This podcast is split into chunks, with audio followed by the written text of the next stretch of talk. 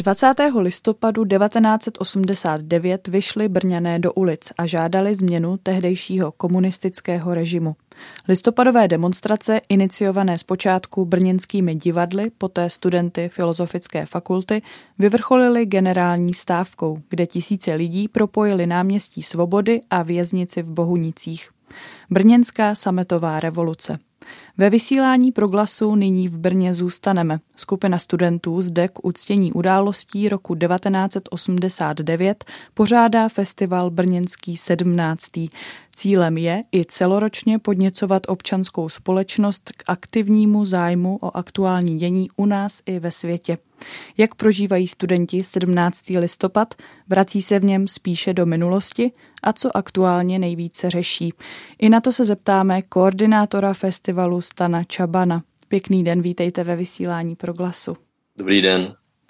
Tak na začátek se zeptám, je Brno studentské město? Já se domnívám, že pořád je.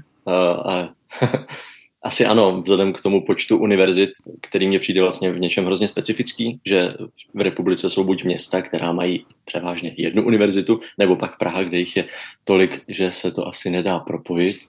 A ta část studentů tam asi netvoří zase tak významné procento obyvatelstva, jako to je v Brně, takže asi to tak pořád zůstává, že Brno je studentským městem.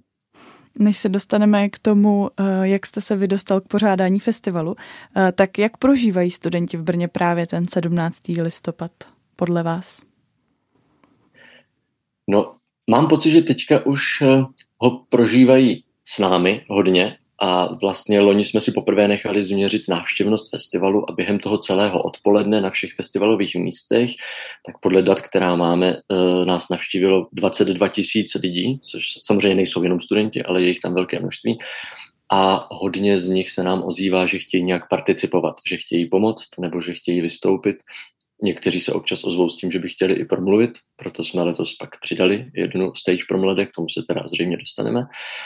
Ale vlastně před lety se v Brně 17. listopad slavil hlavně Lampionovým průvodem, který pořádá nadační fond studentů Filozofické fakulty z Masarykovy univerzity. S nimi my také spolupracujeme a vlastně, jak říkám, dlouhá léta se ten 17. listopad v Brně slavil převážně Lampionovým průvodem a teď jsem rád, že už sedmým rokem tam je náš festival.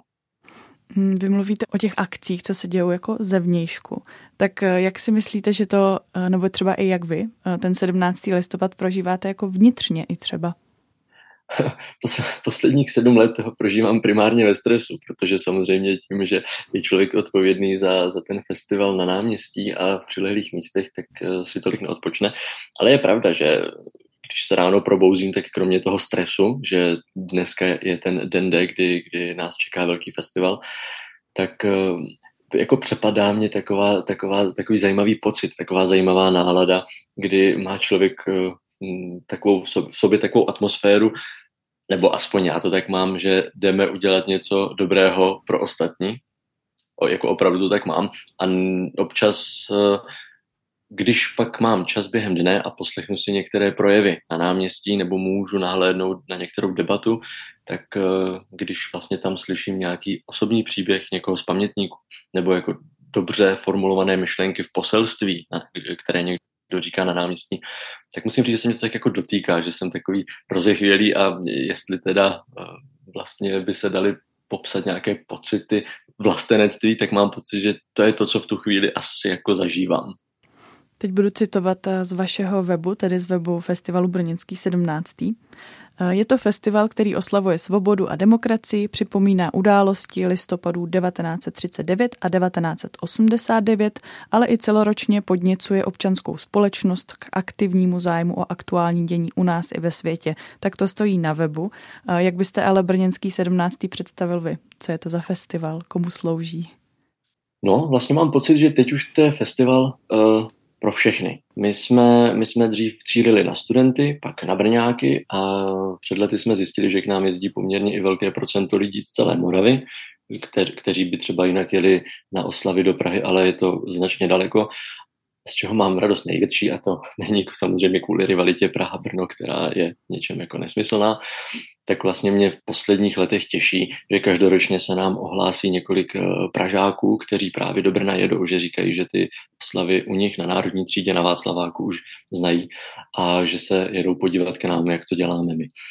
A musím říct, že mám teda pocit, že to je festival pro všechny a jak jste to už tady zmínila, jako snažíme se primárně o to, abychom nezapomínali na to, co se stalo a nezapomínali jsme na lidi, kteří k tomu dopomohli. Takže tam je tahle programová linie vzpomínání a oslavování, ale zároveň, co se týče té aktivizace, každý rok se snažíme přinést debata na aktuální témata, protože to je to, co má smysl neustrnout eh, v minulosti, hledat paralely, hledat poučení a jako naslouchat vlastně lidem, co mají zkušenost nebo kteří naopak přináší svůj nový elán, drive a ochotu něco měnit.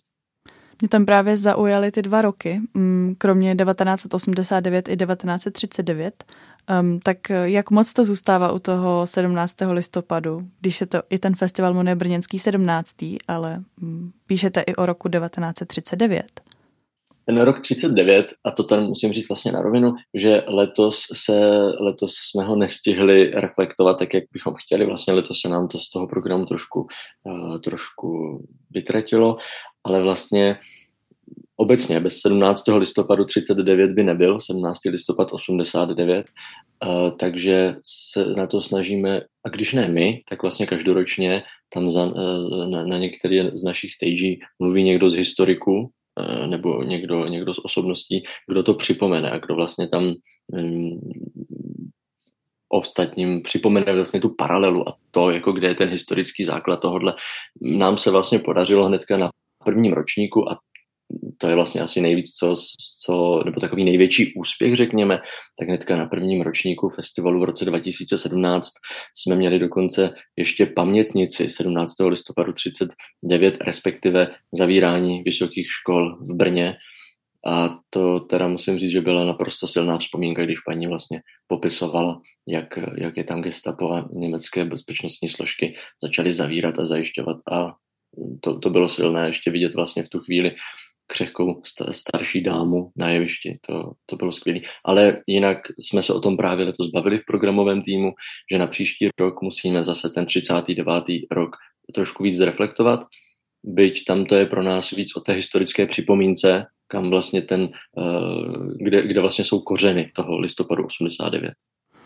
Mm, k těm kořenům nebo k té historii míří i moje další otázka. Eh, zajímá mě, jak moc vlastně podle vás Brňané reflektují ty události těch roků, možná tady spíše roku 1989, jestli to spíš není taková vzpomínka, návrat do minulosti, nebo jak moc to třeba reflektují i se současností, jak moc je ten festival takovou cestou do minulosti nebo zůstává v současnosti?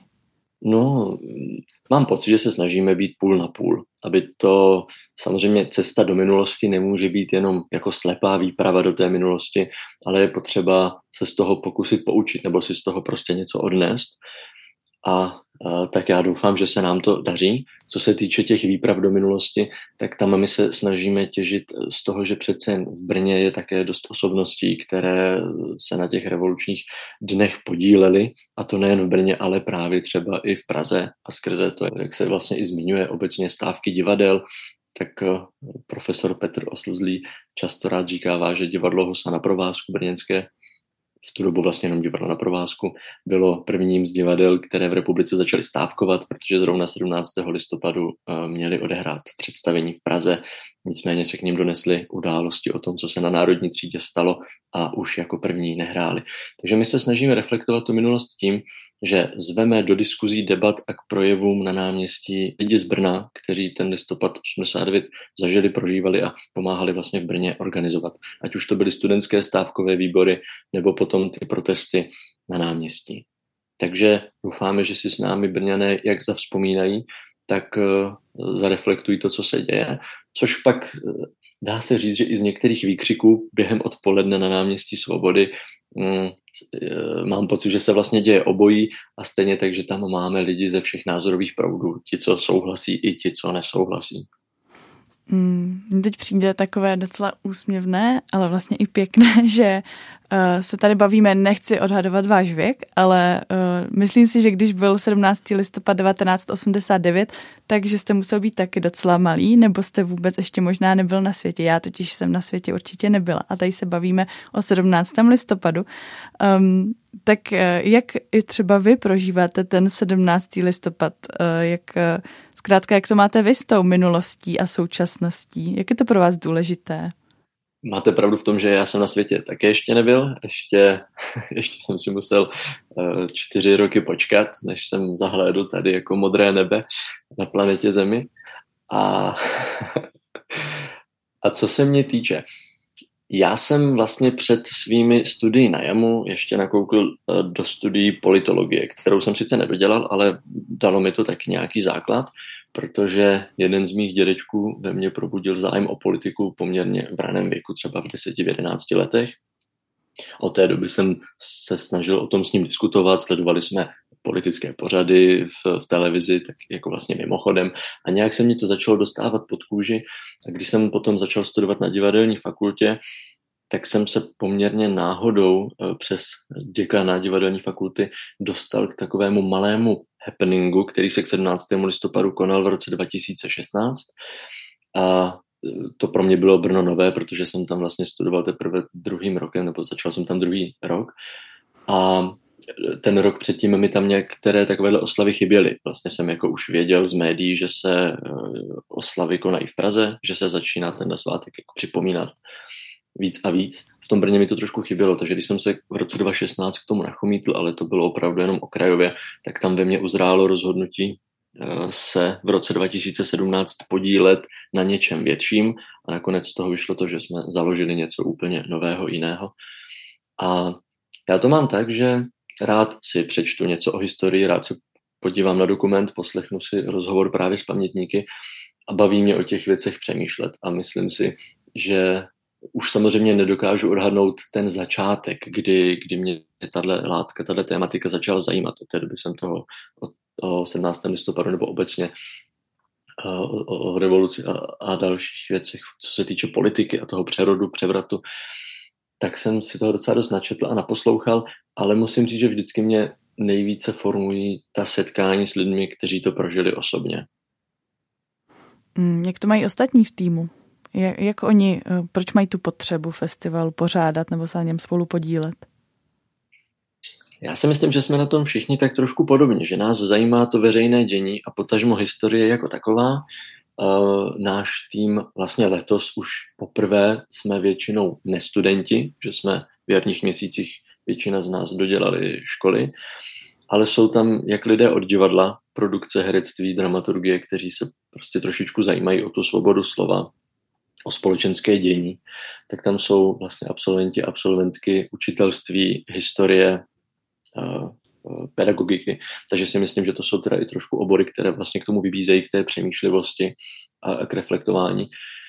A myslím si, že v neposlední řadě spousta z nás už se ve svém životě podílela na, na některých neziskových projektech, které se buď týkaly uh, lidských práv nebo, nebo právě historie a nějaké edukace. Takže si troufnu tvrdit, že většina našeho týmu má zájem i o historii a myslím si, že si uvědomujeme i vlastně to, co nám ten demokratický systém v dnešní době nabízí. Občas, když se potkáme, pochopitelně rádi diskutujeme o tom, co se kolem nás děje a jestli by se to dalo zúročit v programu festivalu, nebo jak z toho výjít do příštího roku, nebo, nebo občas samozřejmě i ztrácíme naději a víru, že, že ty věci smysl mají.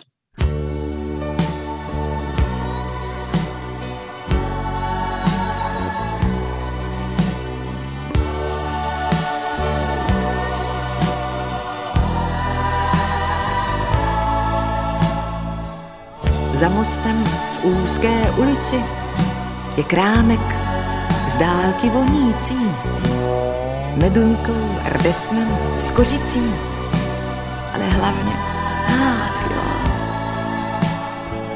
Léta smrt z úcty k tradici, kupuji celou krabici a přes ní i papír balící.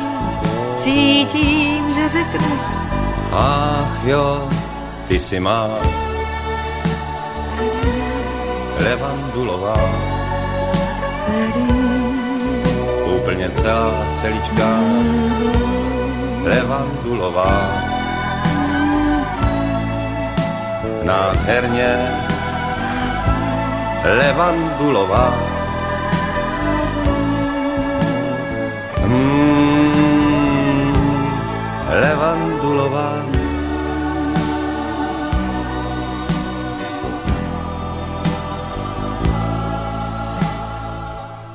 Ne vždycky vařím dobroty. A občas mívám teploty. A ne kapuči donoty a často vzdychám, ach jo. Sotva však cinkneš za vraty, otevřu, koukám, no a ty upadáš ve směs záchvaty. A vždycky volá. Ach jo, ty si má levandulová nádherná se levandulová famózně levandulová mm, levandulová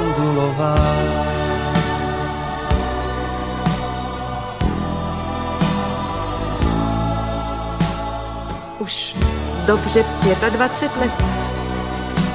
Si ho běžíš přivonět. A dřív, než začneš vyprávět, co jsi viděl, šeptáš. A, já. Mívám chuť žárlit na ten květ, to ovšem znáš už na spaměť. Ať uschlé lístky vezme čert, říkáš i bez nich budeš má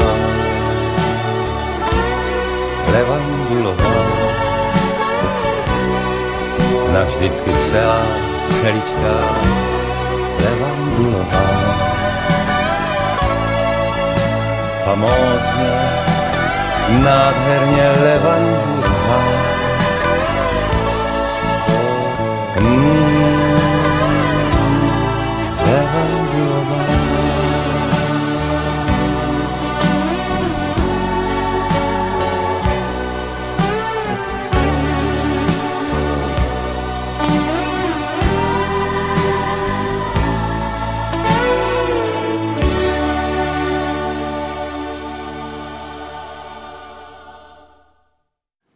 Studiu Radia Proglas si nyní povídáme s koordinátorem festivalu Brněnský 17.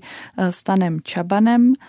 17. Eh, listopadu 2023 se tento festival koná.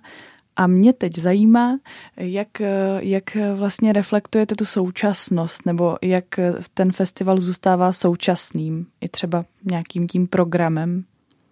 My jsme od Loňska začali festivalu dávat nějaká témata, eh, což pro letošní roky opomíjený dizent a ta témata se potom snažíme reflektovat primárně v debatách a diskuzích.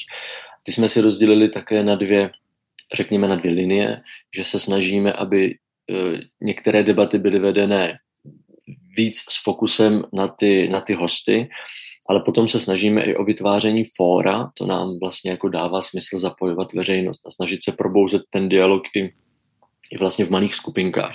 Takže pak ta fóra se snažíme, aby moderátoři vedli tak, že se lidé maximálně zapojí. A co se týče vlastně té současnosti, tak my právě v těchto debatách letos reflektujeme třeba slovenské volby, což je to samozřejmě takový evergreen pro ten letošek, ale přijde nám to naprosto důležité povolební Slovensko, kdy přijede diskutovat novinářka z Respektu paní Ivana Svobodová a novinář deníku, slovenského deníku N, pan Dušan Mikušovič.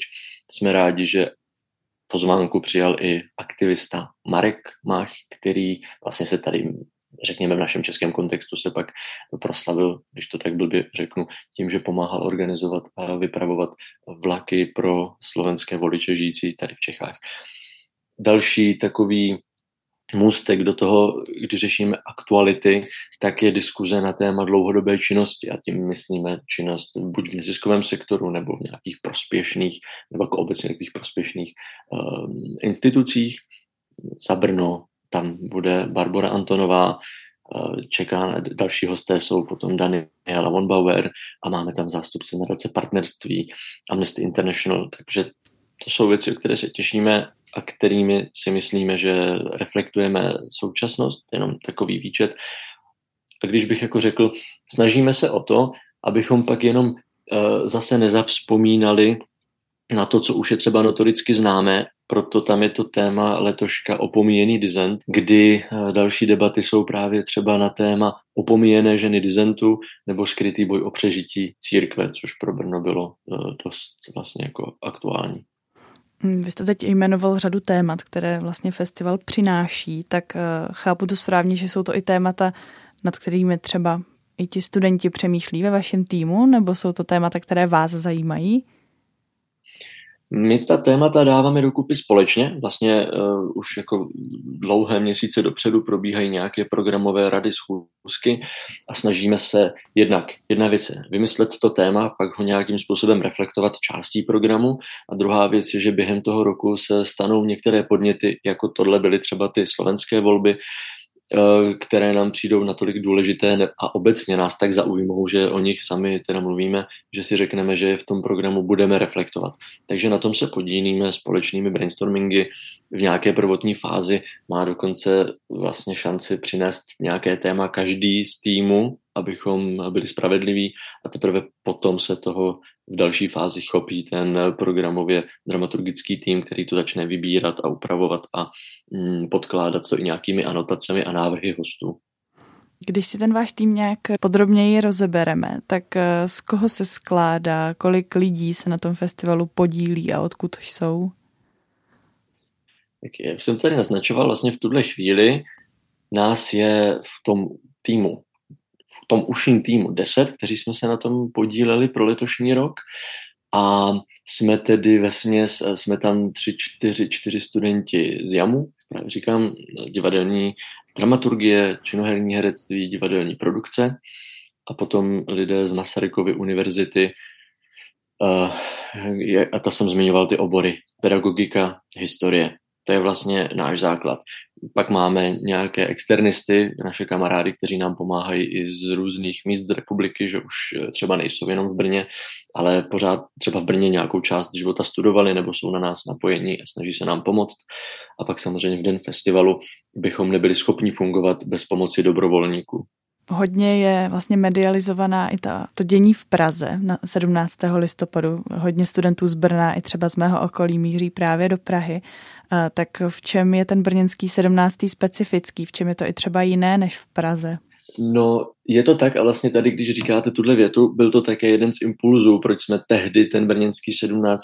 přivedli na svět, protože uh, nevím, jestli ta tradice funguje doteď, ale před těmi sedmi, osmi lety vím, že bylo běžné, že se na univerzitách vypravovaly autobusy, že třeba univerzita zafinancovala autobus studentům, poslala je do Prahy a nám to přišlo trošku takové smutné a zároveň směšné, že vlastně jako jsme studentským městem a žádné velké oslavy se tam nepořádají a na druhou stranu chápeme význam té Prahy, protože prostě 17. listopadu se ty události staly v Praze na Národní třídě, takže to bude vždycky tím místem číslo jedna v naší republice, kde by se to mělo připomínat a reflektovat o tom žádná.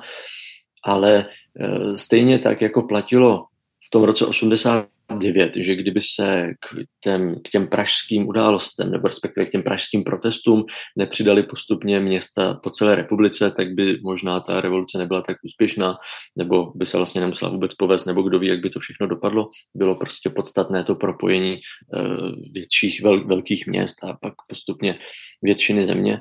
A myslíme si totiž, že tohle samé je potřeba dělat i teď v tom připomínání a v té aktivizaci občanů. A zase, no, tak tady bohužel platí, že ta města jsou na tom obecně lépe asi v té aktivizaci než eh, třeba vesnice nebo menší městy si, ale myslíme si, že se to má šířit všude, po celé zemi. Eh, jednak všude žijeme jako demokraté a myslím si, že v každém koutu země najdeme někoho, kdo je opravdu vděčný za to, že se ten režim změnil, takže by lidé měli dostat možnost si kolektivně připomenout a oslavit ten svátek. A jak jsem říkal na začátku, vlastně i na těch pražských událostech nebo obecně na té sametové revoluci se prostě podíleli někteří lidé z Brna a proto nám přijde dobré to v tom Brně oslavit a reflektovat a nenechat všecko jenom na Praze.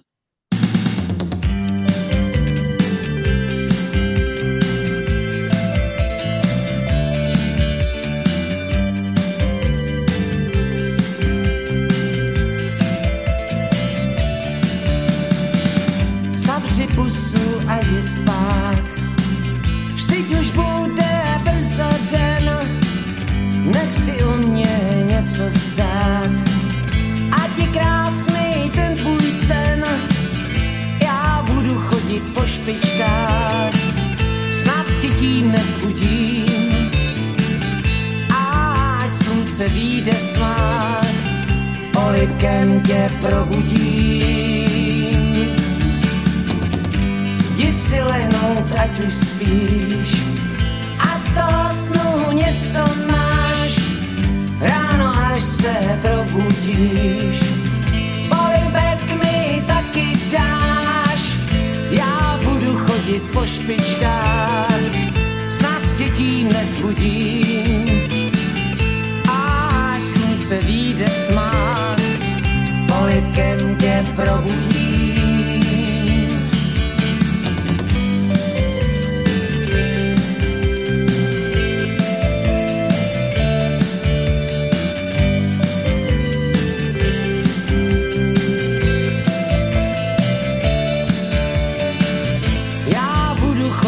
špičkách, snad tě tím nevzbudím.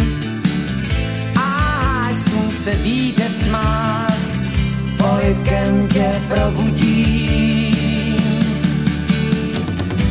Rozhoď vlasy na polštář a sní o mě krásnej sen, nebo ráno nepoznáš, že je tady nový den chodit po špičkách.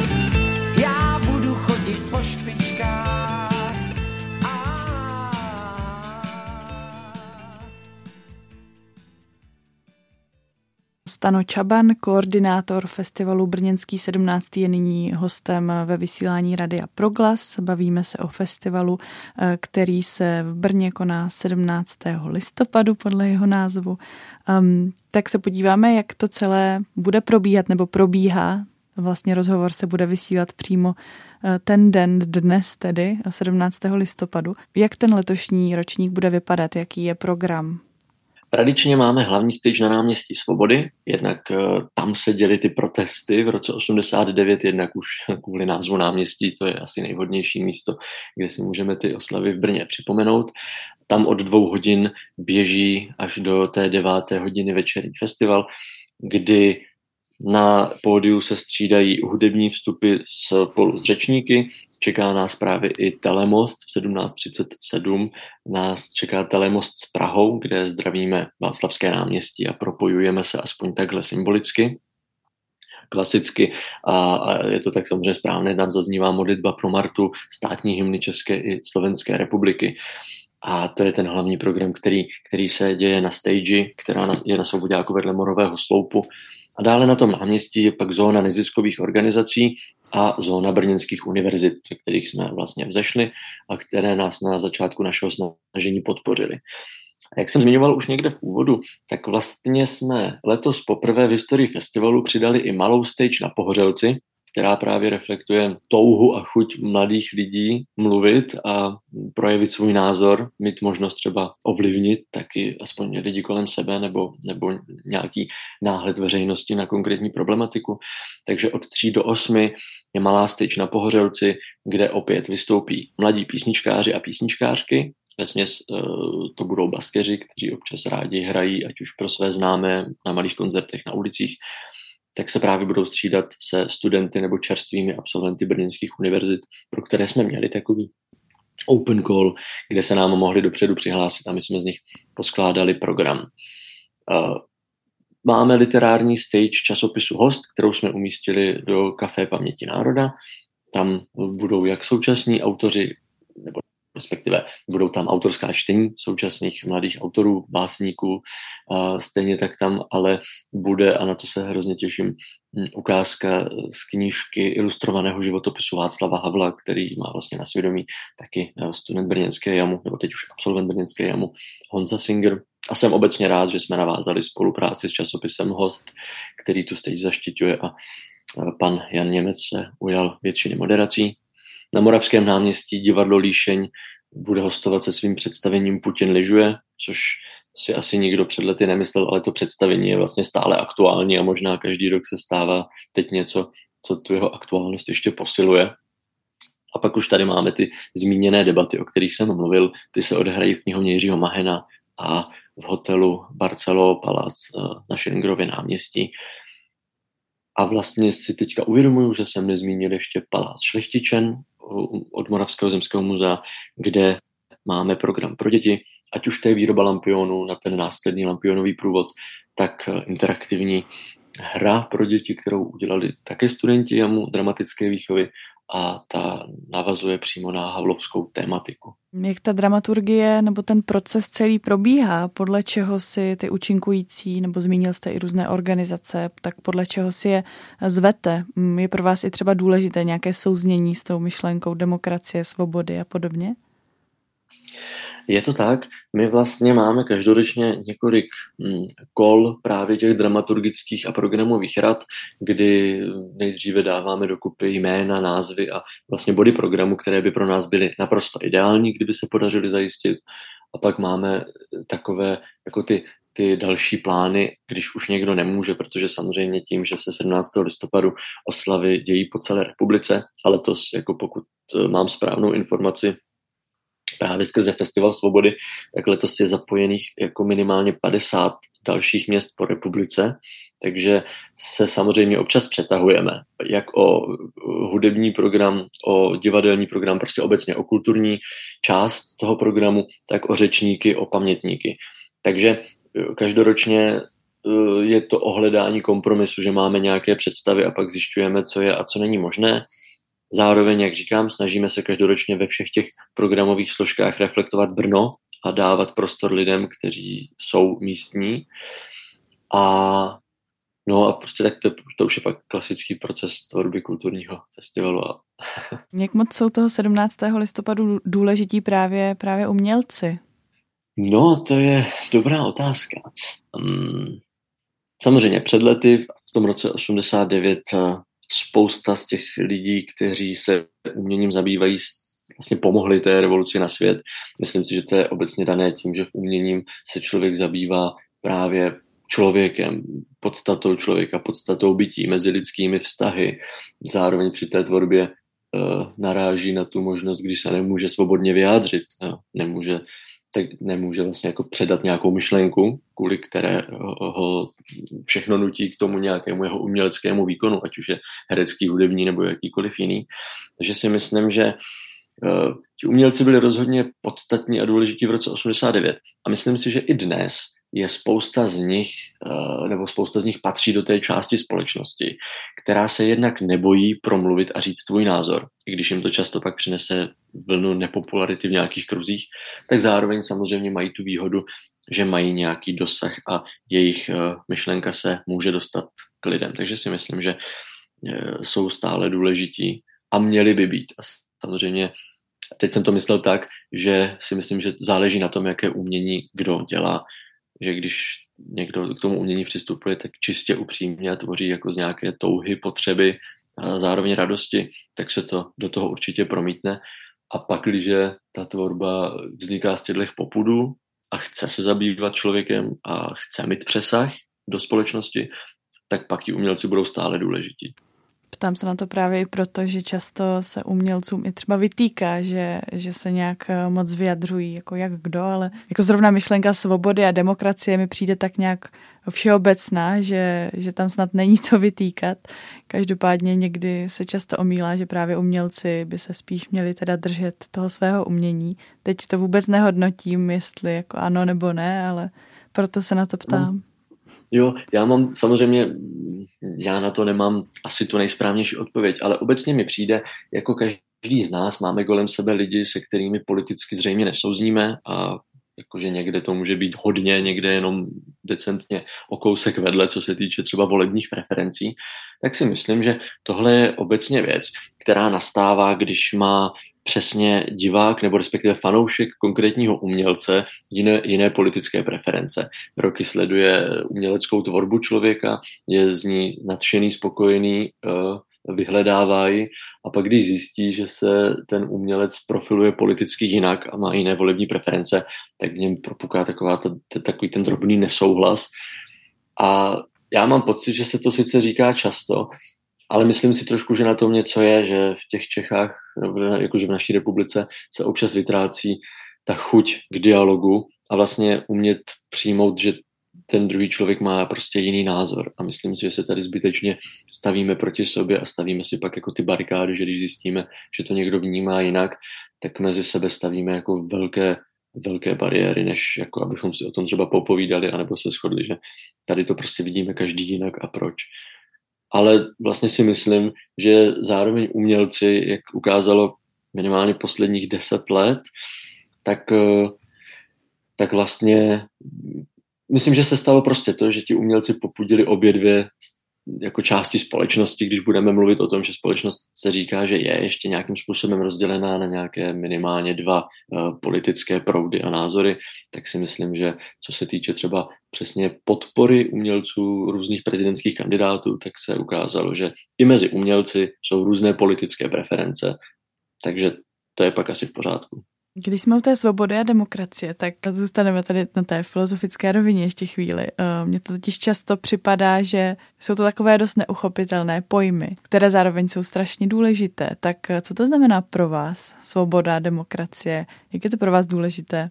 Myslím si, že právě v momentě, kdy ale to je taková má domněnka, že v momentě, kdy my žijeme v tom demokratickém uspořádání a ve svobodě slova, tak vlastně si myslím, že člověk si ani neuvědomuje, co všecko má a jako zase získáváme tu, tu znalost, tu zkušenost nebo respektive to uvědomění si pak podle mě z historek těch pamětníků, kteří přesně řeknou, no jo, vy děláte tohle, tohle, ty jsi byl tamhle a řekl jsi, nebo ty jsi byl tamhle a napsal jsi.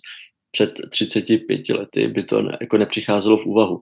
To by si dovolit nemohl, nebo by tě vyhodili ze školy, hm, nevím. Takže si myslím, že to vždycky k člověku dochází takhle. A já, já sice, já to jako občas někde říkám, nebo jsem to možná i někde psal, tak těsně, nebo těsně, tři čtvrtě roku před anexí Krymu, někdy vlastně v srpnu 2013, jsem na tom Krymu byl, s kamarády jsme si tam udělali takový 14-denní výlet, výpravu, kdy jsme cestovali skrz, skrz ta známá města na jihu.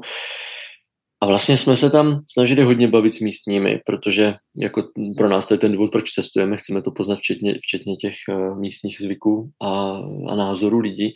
A bylo fakt překvapivé, když jsme občas zabrousili na nějaké lehce politické téma, že se třeba tam opravdu někdo bál o tom mluvit. A doteď si vybavuju hm, tamní profesorku filozofie uh, ze Sevastopoly, která s námi mluvila, ale na rovinu nám řekla, že o některých věcech mluvit nechce a nebude. A to jsme jako věděla, že jsme skupinka turistů, ale říkala, že, že se tam prostě bojí a že to tam možný není. To pro mě bylo šílený. Tam se mi zhmotnilo, nebo poprvé v životě jsem zažil trošku to, o čem se tak jako obecně teda mluvívá. A když jsem potom byl na Kubě eh, pár let zpátky, tak vlastně tam byl obdobný, obdobná situace, nicméně No vlastně jo, teprve, myslím si, že teprve s tím osobním zážitkem si člověk uvědomí, co ta demokracie je a co mu to nabízí. A mm, vlastně možná i všichni ti, kteří dneska nadávají a samozřejmě mají právo vyjádřit nesouhlas, tak si ale to mě úplně vytáčí, když někdo vlastně na sociálních sítích nebo kdekoliv na náměstích vykřikuje fakt jako nenávistné jako prohlášení, nebo tam obvinuje konkrétní osoby a mluví o nich jako v nejčernějším možným slova smyslu, tak ti, a pak se tyhle lidé zaklínají tím, že žijeme v totalitě, že jim někdo, nevím, blokuje účty na sítích, kde právě šíří tyhle nesmysly. Ti lidé si vůbec neuvědomují, že kdyby tady nějaká totalita byla, tak ani nedostanou prostor tyhle svý myšlenky ventilovat, anebo by za ně byli tak persekuovaní, že, že by jako za týden od téhle jedné akce nemohli hulákat na té další.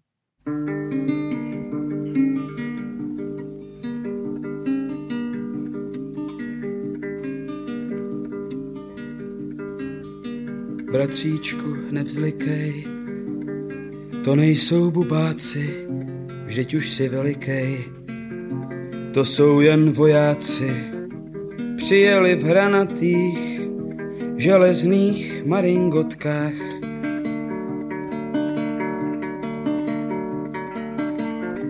Se slzou na víčku hledíme na sebe, buď se mnou, bratříčku, bojím se o tebe.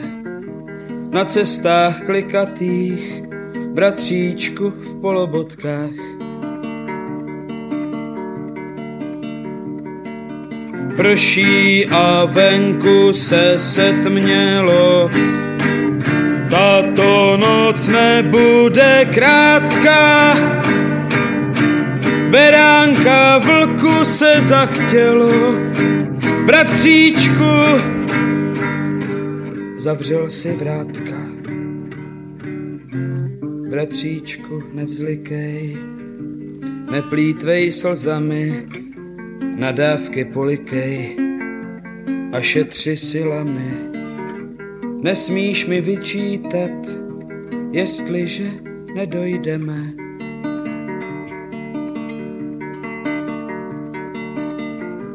Nauč se písničku, není tak složitá, opři se, bratříčku, cesta je rozbitá, budeme klopítat, zpátky už nemůžeme.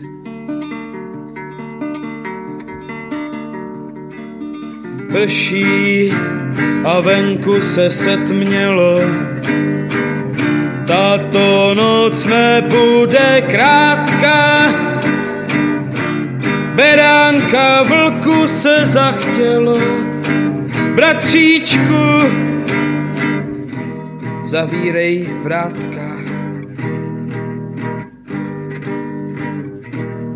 Zavírej vrátka.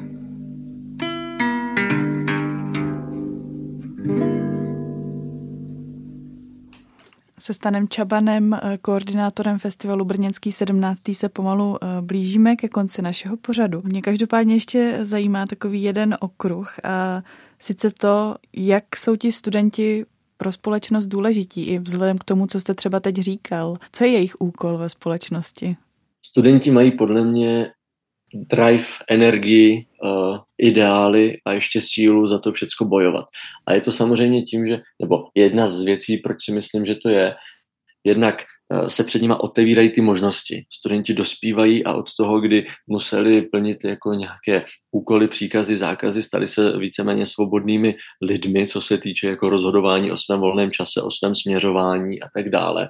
Takže si myslím, že z toho pramení nějaká síla a chuť ovlivňovat dění kolem sebe, což je naprosto v pořádku. Myslím si, že i tím, že právě mm, se teprve pouští většina z nich do některých těch věcí, tím, že se jako dospívají a dostávají se k těmto možnostem, tak mají právě ještě i sílu to všechno dotahovat a nebojí se těch věcí um, dopředu. Co si myslím, že se děje obecně člověku, člověk, který se čemukoliv věnuje a potká se za svůj život s různými neúspěchy, tak si myslím, že při každém dalším konání už trošku dopředu přemýšlí, co tam je za ty překážky, co by mu to mohlo zhatit, na co si bude muset dát pozor. A samo o sobě je tohle někdy vysilující, někdy je lepší vlastně mít na paměti, že tam jako může nějaké nebezpečí číhat, ale nenechat se tím ovlivnit, zastrašit a ne překombinovat to. To si myslím, že ti studenti v sobě tohle všechno mají. Něco je napadne, mají cíl, jsou přesvědčeni o tom, že to má smysl, protože jsou, eh, a já říkám jsou a sám sice student půl roku nejsem, i když bych, eh, mám furt říkat, nebo chuť říkat jsme, ale myslím, že se tam pak spojuje ta síla, chuť a a vlastně i ta paličatost, tvrdohlavost, která asi v člověku zůstává ještě eh, po těch pubertálních letech, jít si za svým a přesvědčit o tom ostatní. A to si myslím, že je v pořádku. A myslím si, že je zajímavé, že se to tak děje a zase je to normální, že každá generace pak vyrůstá v nějakých okolnostech, každá generace vyzdvihne jiné téma, kdy mm, prostě vidíme, že pro současno a teď už jako se tady budu pasovat mezi ty starší, když vezmu ty o deset let mladší studenty, tak opravdu vidíme, eh, nakolik je pro ně důležité teďka, jako, jak to téma ekologie, které tu s náma sice je už jako desítky let, ale vždycky se ve vlnách zvedá aktivněji, tak třeba i e, zas nějaký, jak se dneska říká, well-being a řešení situací, ve kterých žijeme, stresu, toxickém prostředí. A tam se zase jenom vracíme asi obecně k mezilidskému chování, že tady je skupina lidí, kterou prostě nebaví a nechce přijmout to, jak se tady za několik posledních let, desítek let nastavily konvence, když eh, žijeme už v mnohem liberálnějším prostředí. Takže studenti jsou důležití svojí odvahou, svojí energií a občas si myslím vlastně, že to je dobré i těmi svými nekompromisními názory, které se teprve utvářejí. Trochu mi to i zní, jakože z nabití svobody eh, je vlastně i ta touha po tom šíření. Věřím tomu, že to tak bude. Myslím, že když se někdo s tou nesvobodou setká a eh, následně ji získá, tak si myslím, že ji chce šířit. Pravděpodobně samozřejmě teďka bych trošku nahrál do palčivějších diskuzí, ale myslím si, že to je mm, jeden vlastně z hlavních pořád jak to říct, jedna z hlavních, jeden z hlavních popudů, proč prostě demokratické státy se snaží tu demokracii šířit mezi ostatní země na světě, byť se ukazuje, že to tak lehké není a že, že, to je možná i neproveditelné, protože prostě mm, nestačí k někomu přijít a tu demokracii mu dát. Ta demokracie, jak to říkal Masaryk a všichni ostatní, se musí postupně budovat, musí se na ní pracovat a vlastně ta práce nikdy nekončí. A myslím, že to dění ve všech státech na světě ukazuje, že hrozně podstatné je to, co vlastně v čem lidé vyrůstají, co si předávají, jakou zkušenost mají, protože vývoj společnosti je v každém státu jiný a vypadá to, že tu demokracii nebude tak lehké rozšířit do celého světa a je otázka, jestli se to vlastně někdy podaří. A to je vlastně občas myšlenka, která, když mě napadne, tak si přesně tady uvědomuju to, jak pro mě je automaticky, nepřemýšlím nad tím, je pro mě přirozená věc, že tady máme nějaký parlament, prezident a senát, volby, komunální volby, všecko. A teprve, když jednou za čas se zase stane v některé z afrických nebo azijských zemí převrat, eh, dostane se tam postupně k moci nějaký autoritář, třeba i demokratickou cestou a pak teprve nám média naservírují výčet toho všeho, co se v zemi změnilo. A když si to převedu na naše reálie, co by se změnilo tady, tak si vlastně vždycky řeknu, že ta demokracie vlastně vůbec nemá své místo jisté.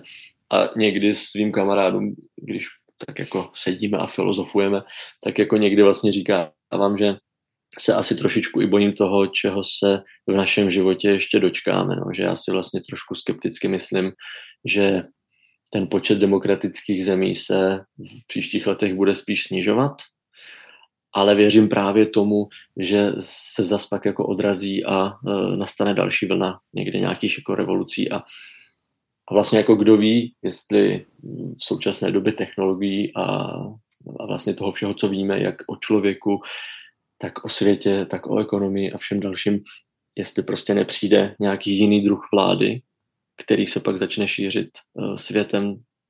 Těžko říct, ale občas si na tohle téma zapřemýšlím a s kamarády rád jako vyprávím, že, že opravdu vlastně se nám může za život stát to, že nedožijeme Eh, vlastně v takovém prostředí a atmosféře, na jakou jsme byli zvyklí a že se to může změnit kdykoliv během života. Moje poslední otázka v tomto rozhovoru eh, je ta, eh, co se podle vás v lidech od toho roku 1989 nebo těch 90. let, hm, tak co se změnilo, jestli se něco v lidech změnilo podle vás? Nechci být zase pesimistický, zvlášť když se teda chýlíme k závěru, ale mám třeba pocit, že u spousty lidí se bohužel k negativnímu změnilo to, že, že z nich opravdu vyprchaly ty naděje, eh, které pro ně třeba rok 89 symbolizoval. A teď myslím ty generace jako střední a starší, kteří vidí, jak se tady ta demokracie vyvíjí, co se děje s parlamentní kulturou, ehm, co jsme zažili vlastně za prezidenty a jejich chování, jejich proměny obrovský. A slýchám to dost často, no a vlastně mám pocit, že spousta těch lidí střední generace občas řekne, hele, my jsme udělali tu revoluci, pak jsme se o to pár let pokoušeli tady jako nějak, dát nějak dokupy, teď to je zas na vás, převezměte to žezlo. Možná se v nějaké části společnosti vytrácí energie, vytrácí se přesvědčení, jestli je teda všecko tak dobře, hm, jak si to představovali, ale na druhou stranu vlastně pořád v těch mladých generacích, které, které jsou zase nezatížené tímhle, tak převládá nějaký entuziasmus a radost z toho, že vlastně lze měnit všecko, že v dnešní době lze skoro všecko realizovat a všeho dosáhnout. Takže já vlastně nevím. Já tady ve svých 30 letech nechci se tady pouštět do takového filozofování velkého, i když i když s kamarády o tom mluvím rád, tak teď jsem tady trošku nervózní, že, že se tady snažím formulovat nějaké myšlenky, aby to dávalo smysl a všichni, všichni, jako aby to dávalo smysl posluchačům, takže z toho jsem takový nervózní a neumím to říct. Všecko se mění, je to tak. A s tímhle skončíme eh, i v pořadu Na stole je téma. Eh, povídali jsme si se Stanem Čavanem, koordinátorem festivalu Brněnský 17., eh, který oslavuje svobodu a demokracii, připomíná události listopadu 1939 a 1989, ale taky celoročně podněcuje právě občanskou společnost aktivnímu zájmu a aktuální dění. Já vám moc krát děkuji, že jste byl naším hostem i za to filozofování, bylo to moc příjemné a myslím si, že i pro posluchače je tam spoustu podnětů k přemýšlení, takže děkujeme za to. Děkuji za pozvání a třeba, když bude někdo chtít e, se mnou nesouhlasit nebo i souhlasit, tak mě může potkat kdykoliv během 17. listopadu na náměstí Svobody a třeba tam pár slov prohodíme, protože obecně si myslím, že to je všecko o dialogu, ať už spolu souhlasíme nebo nesouhlasíme. Takže děkuju. Já taky děkuji Romanovi Kabelkovi a Jardovi eh, Topinkovi za mm, zvukařské zajištění tohohle pořadu. Moje jméno je Anna Janošková a loučím se s vámi a užijte si 17. listopad.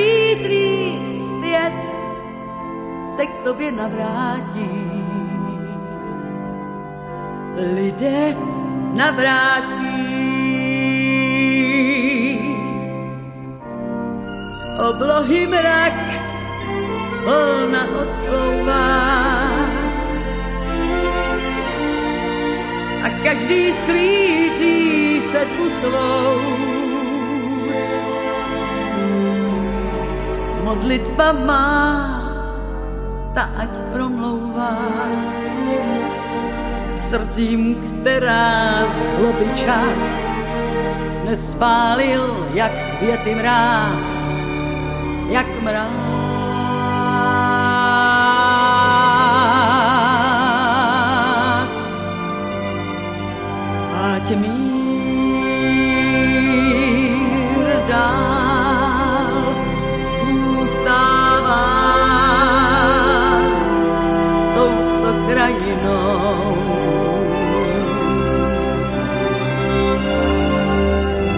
Zloba, závist, zášť, strach a svár, ty ať pominou,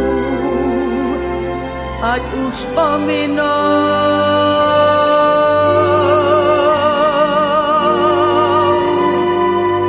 Teď, když tvá ztracená vláda věcí tvých zpět se k tobě navrátí.